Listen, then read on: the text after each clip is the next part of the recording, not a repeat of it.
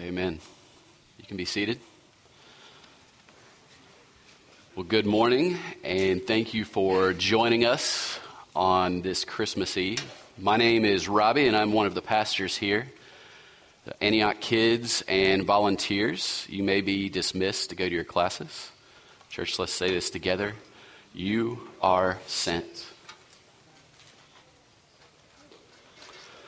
This morning, we're going to continue on in our Advent series entitled Behold Our God. The last week, Tanner preached on Jesus on the Mount of Transfiguration.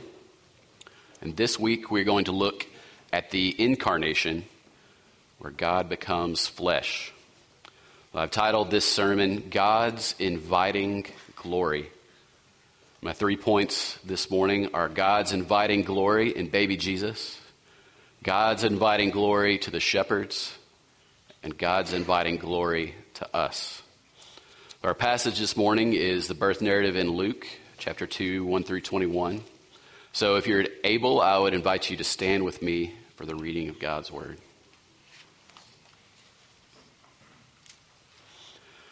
In those days, a decree went out from Caesar Augustus that all the world should be registered. This was the first registration when Quirinius was governor of Syria, and all went to be registered, each to his own town. And Joseph also went up from Galilee, from the town of Nazareth to Judea, to the city of David, which is called Bethlehem, because he was of the house and lineage of David, to be registered with Mary, his betrothed, who was with child. And while they were there, the time came for her to give birth. And she gave birth to her firstborn son and wrapped him in swaddling clothes and laid him in a manger because there was no place for them in the inn. And in the same region there were shepherds out in the field keeping watch over their flocks by night. And an angel of the Lord appeared to them, and the glory of the Lord shone around them, and they were filled with great fear.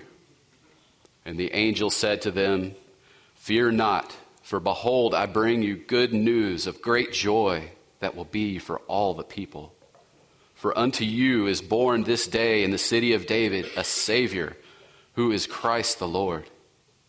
And this will be a sign for you. You will find a baby wrapped in swaddling clothes and lying in a manger. And suddenly there was with the angel a multitude of the heavenly host, praising God and saying, Glory to God in the highest, and on earth peace among those with whom he is pleased. When the angels went away from them into heaven, the shepherds said to one another, Let us go over to Bethlehem and see this thing that has happened, which the Lord has made known to us. And they went with haste and found Mary and Joseph and the baby lying in a manger. And when they saw it, they made known the saying that had been told them concerning this child. And all who heard it wondered at what the shepherds told them. But Mary treasured up these things, pondering them in her heart. And the shepherds returned, glorifying and praising God for all they had heard and seen as it had been told them. Church, the Lord has spoken to us. Let's say this together. Thanks be to God.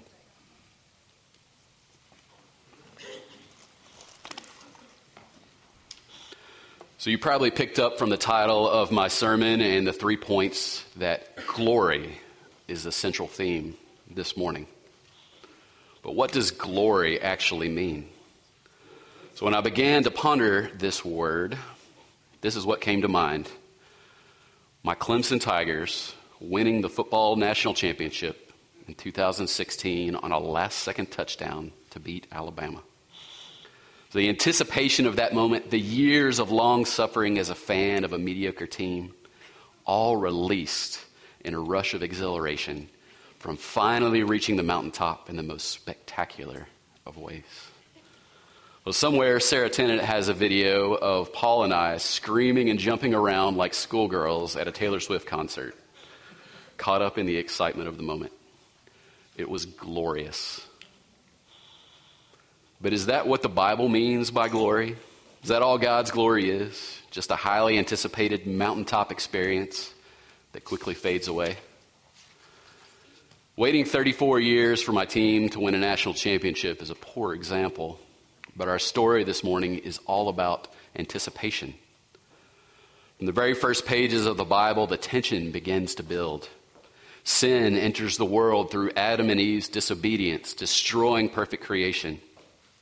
God curses Satan, promising that one of Eve's offspring is coming to destroy him. God calls Abraham to be the father of his new people of Israel. Then sends Moses and the law to teach these people how to live and how to worship him. Then kings rule and prophets come. And over thousands of years, the failures of the people, the failures of the rulers, the failures of the priests and prophets all say, You need a Savior. And He is coming. God is coming. One of these prophets, Isaiah, says to the people, For to us a child is born, to us a son is given, and the government shall be upon his shoulder, and his name shall be called Wonderful Counselor, Mighty God, Everlasting Father, Prince of Peace. God Himself is coming. Then, when our story this morning picks up, it has been 400 years of silence. Israel is ruled by the oppressive Roman Empire, and these promises of the Messiah seem like ancient history.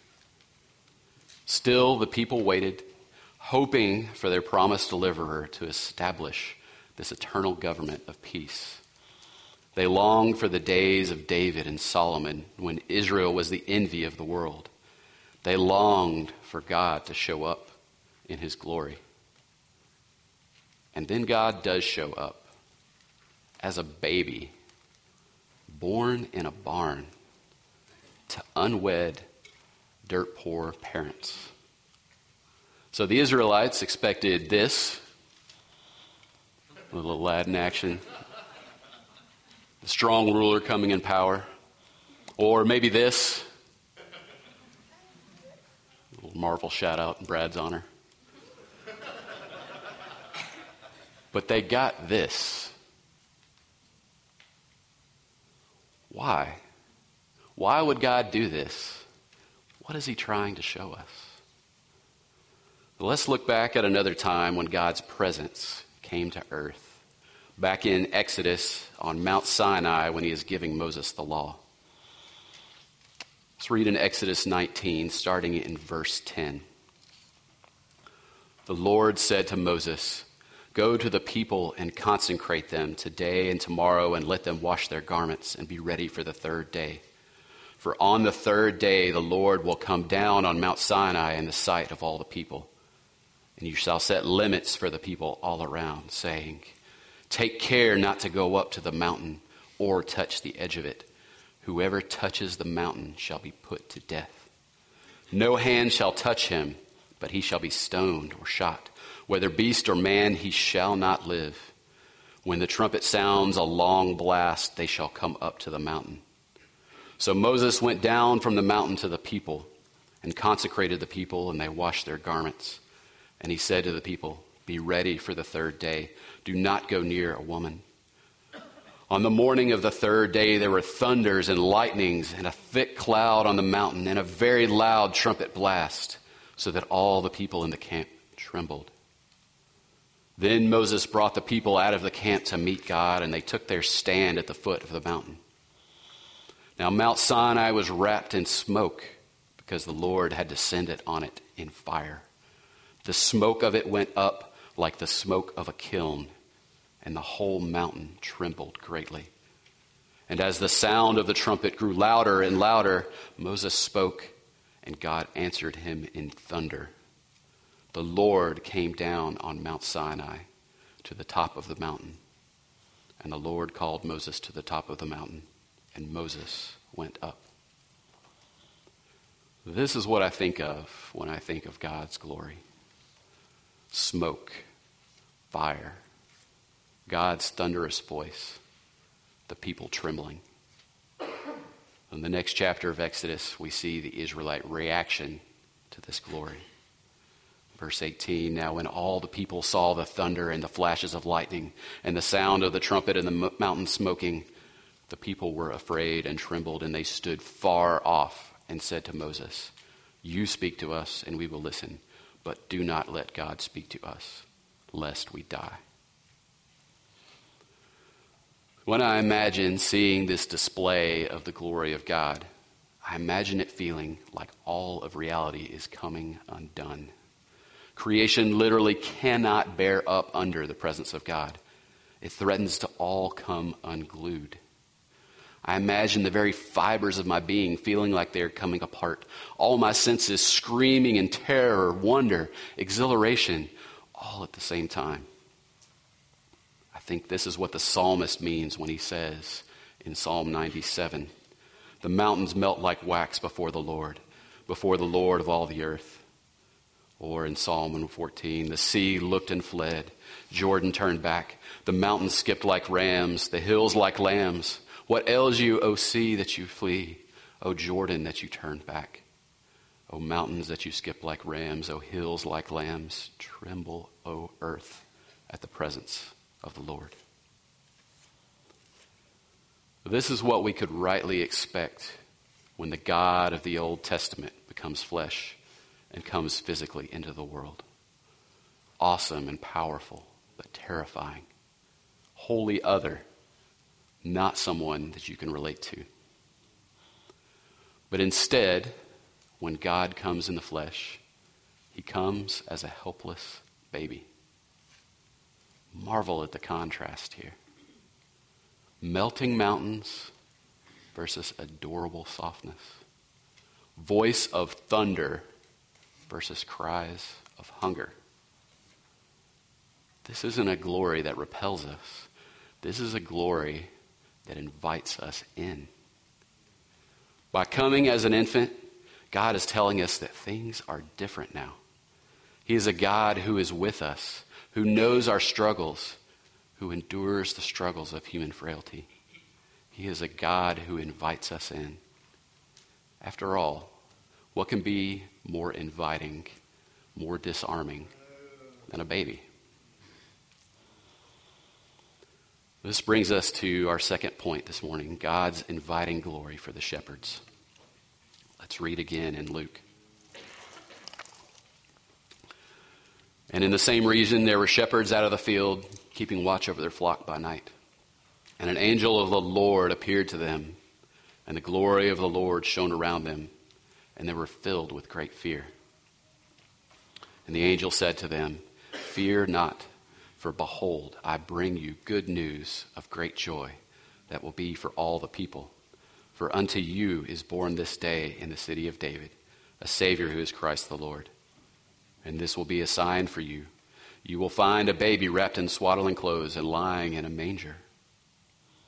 And suddenly there was with the angel a multitude of the heavenly host, praising God and saying, Glory to God in the highest, and on earth peace among those with whom he is pleased. When the angels went away from them into heaven, the shepherds said to one another, Let us go over to Bethlehem and see this thing that has happened, which the Lord has made known to us. And they went with haste and found Mary and Joseph and the baby lying in a manger. And when they saw it, they made known the saying that had been told concerning this child, and all who wondered, not all who heard it, wondered at what the shepherds had told them.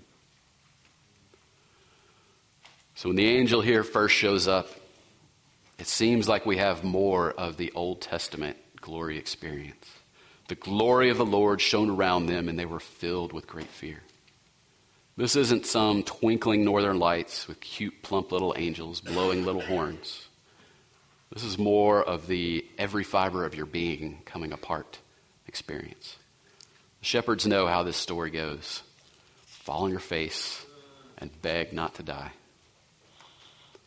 But notice that this glory is not the same keep your distance glory. The angels do not tell the shepherds, the Messiah has come, but he is way too holy and righteous for you, so you shouldn't come near him. No, this is an inviting glory. After calming down the shepherds, the angels make this good news personal. Unto you is born this day a Savior.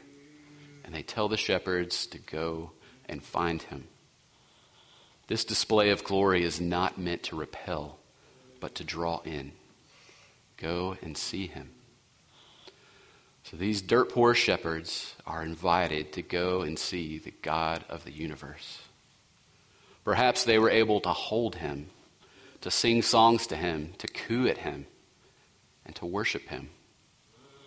They came away praising God for what they have seen and heard, unable to keep it to themselves. God is no longer found in the awesome displays of fire and thunder and nature coming apart at the seams. He is found in a manger, wrapped in swaddling clothes. So, what does that mean? What does this mean for us, Antioch Church, over 2,000 years after this beautiful night? That brings me to my third point God's inviting glory for us. So while these stories of Moses on the mountain, Jesus in the manger, and the shepherds being serenaded by angels are beautiful and powerful and teach us much about who God is, they can be hard for us to relate to. I personally have not seen God turn a mountain to a smoldering heap or heard him speak to me in thunder. Jesus is no longer a baby, and he's not physically here for us to touch and to hold. I've also never been sung to by angels. So, what does it mean for us that God's glory invites us in, just like it did for the shepherds those thousands of years ago? Second Corinthians, which we've spent quite a bit of time in recently, I think can shed some light on this for us in a passage that references the same story on Mount Sinai that we read a few minutes ago, where Moses is receiving the Ten Commandments on the stone tablets. So let's pick up in 2 Corinthians 3, verse 7. Now, if the ministry of death, carved in letters on stone, came with such glory that the Israelites could not gaze at Moses' face because of its glory, which was being brought to an end, will not the ministry of the Spirit have even more glory? For if there was glory in the ministry of condemnation, the ministry of righteousness must far exceed it in glory. Indeed, in this case, what once had glory has come to have no glory at all, because of the glory that surpasses it. For if what was being brought to an end came with glory, much more will what is permanent have glory. Since we have such a hope, we are very bold, not like Moses, who would put a veil over his face so that the Israelites might not gaze at the outcome of what was being brought to an end. But their minds were hardened. For to this day, when they read the Old Covenant, that same veil remains unlifted, because only through Christ Jesus is it taken away. Yes, to this day, whenever Moses is read, a veil lies over their hearts. But when one turns to the Lord, the veil is removed. Now, the Lord is the Spirit, and where the Spirit of the Lord is, there is freedom. And we all, with unveiled face, beholding the glory of the Lord, are being transformed into the same image from one degree of glory to another. For this comes from the Lord, who is the Spirit. But what Paul is talking about here is the difference between God's Old Testament glory, which brought awe and terror at the base of Mount Sinai, with the people of Israel unable to even look on it, and the glory ushered in by Jesus taking on flesh. It's the difference in relating to God through the law and relating to Him through Christ. The law comes in terrible glory, driving a wedge between us and God.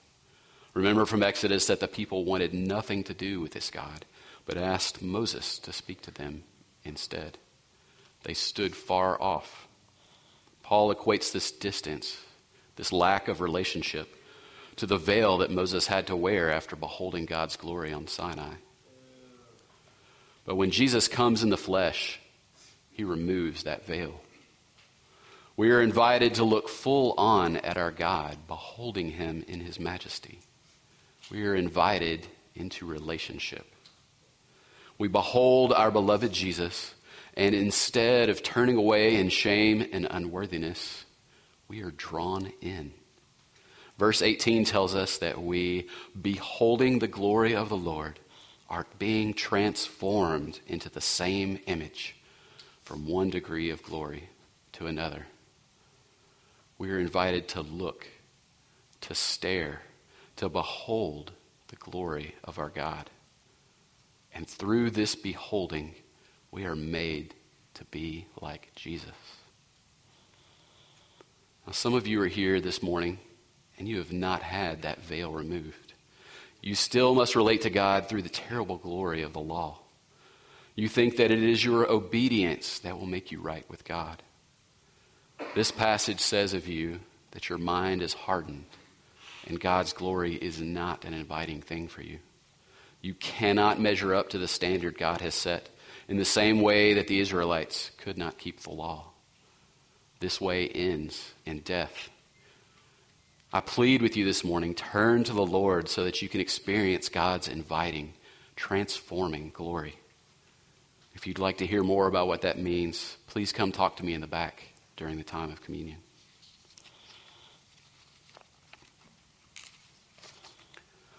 For those of you who have had this veil removed, who have trusted in Jesus for your salvation, the good news is that this beholding of the glory of God is something we get to do together.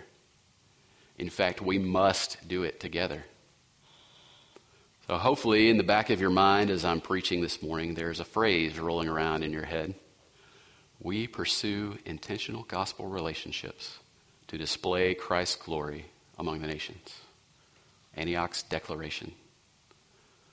So I think that this inviting glory that we are talking about this morning is at the heart of the declaration. The relationships that we pursue center around beholding Christ's glory so that we might be transformed and display Christ's glory. The beholding Christ's glory together is at the heart of what we do here at Antioch. It's what family groups are all about. We gather in homes to point to God's glorious work in our lives, to share what God is doing in our lives and the lives of others. It's where I get to tell you, and you get to tell me, this is how I see God at work in your life. Here is how I see you being transformed. It's what we do here on Sunday morning. We gather together as a church to behold Christ's glory together, singing about it and preaching about it and teaching it to our children. As we behold Christ's glory together, we are transformed by it and we display it. Then the world sees the glory of Christ in us. Notice this difference from how many of us, including myself, were brought up in church. We do not gather together to heap guilt on ourselves and each other for how we have failed to keep God's commandments. You will never hear me or the other pastors yelling at you from the stage, do better. I will not heap shame on you for how you have failed to share the gospel, how the world is burning in hell, and it's all your fault because you haven't been a faithful Christian. That isn't what the gospel is about. That's falling back into the ministry of death and condemnation that Paul says Christ has delivered us from. Rather, as Brad did so faithfully week in and week out for us, I'll point you to Jesus and to behold his glory with the goal of your transformation and mine into the likeness of Jesus. It's important to say, though, that this approach does not let us off the hook for doing things, for action.